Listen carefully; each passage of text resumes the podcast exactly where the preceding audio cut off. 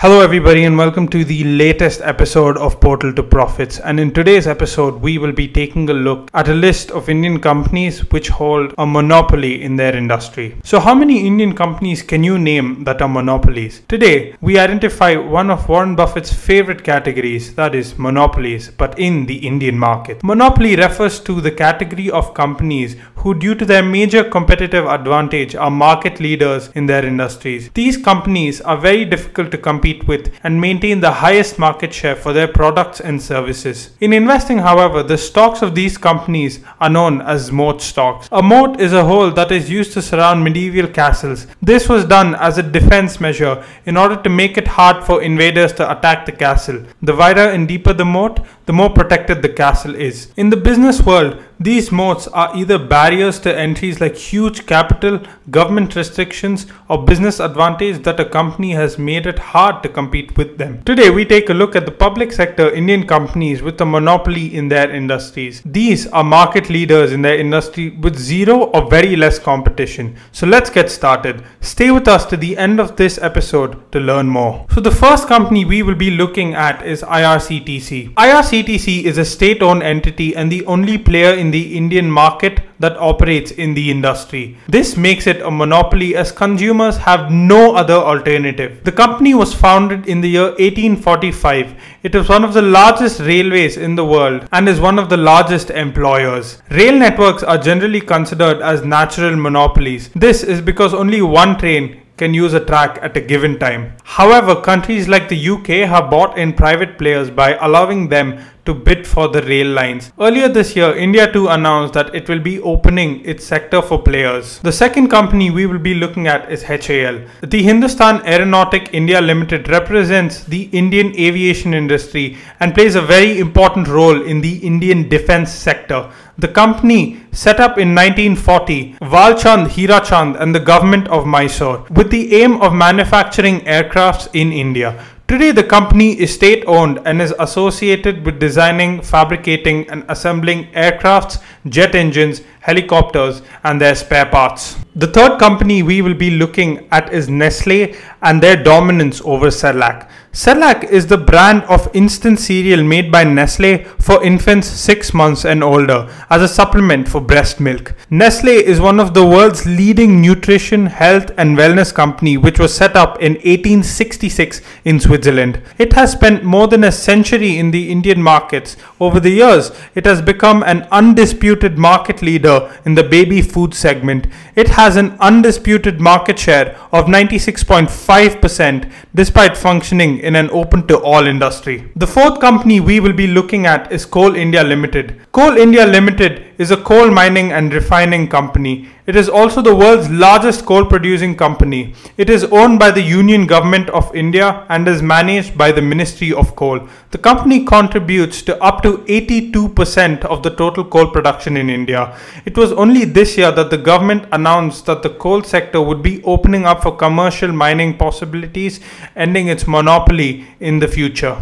The fifth company we will be looking at is Hindustan Zinc Limited. It's the world's second largest zinc lead miner and holds 78% market share in India's primary zinc industry. The company was incorporated as Metal Corporation of India in 1966 as a public sector undertaking.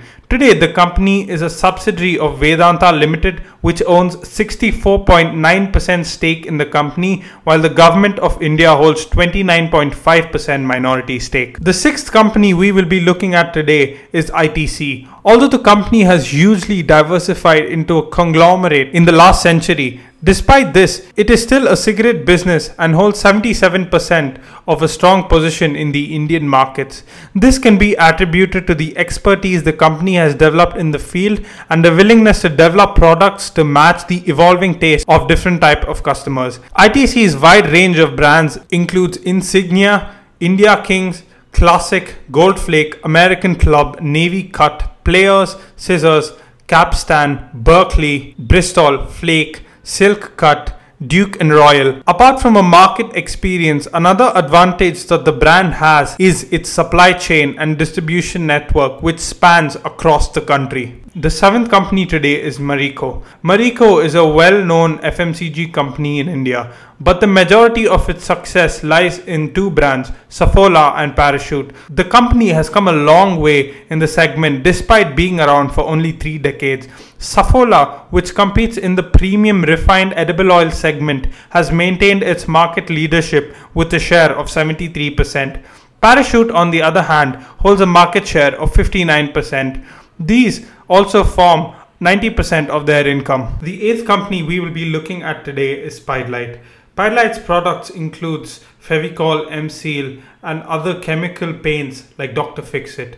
They also work with automotive chemicals, industrial adhesives and industrial textile resins. It is the leader in this segment and has a market share of 70%. Company number 9 is Concor. Container Corporation of India Limited is a public sector undertaking managed by the Indian Ministry of Railways.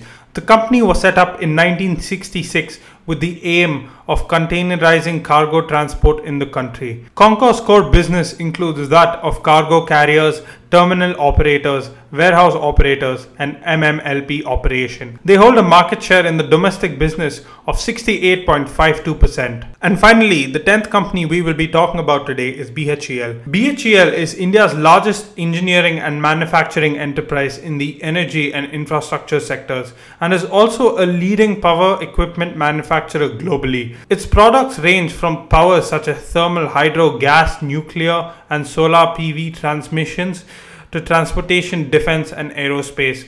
It holds the single largest market share in the emission control equipment business in India. So, in this episode, we discuss the list of Indian companies with monopoly in their industry. For a value investor, a monopoly or a big moat stock is similar to a gold mine. This is because if one can find a suitable moat stock to invest in, they provide significant returns in the long term. But investors must watch out as these stocks, just like any other blue chip companies, are generally overvalued and can lead to lower returns or even losses in some cases. That's all for today's episode. I hope that you have taken value from this episode and it has helped in increasing your knowledge base. Do stay tuned because the next episode is right around the corner. And thank you for listening.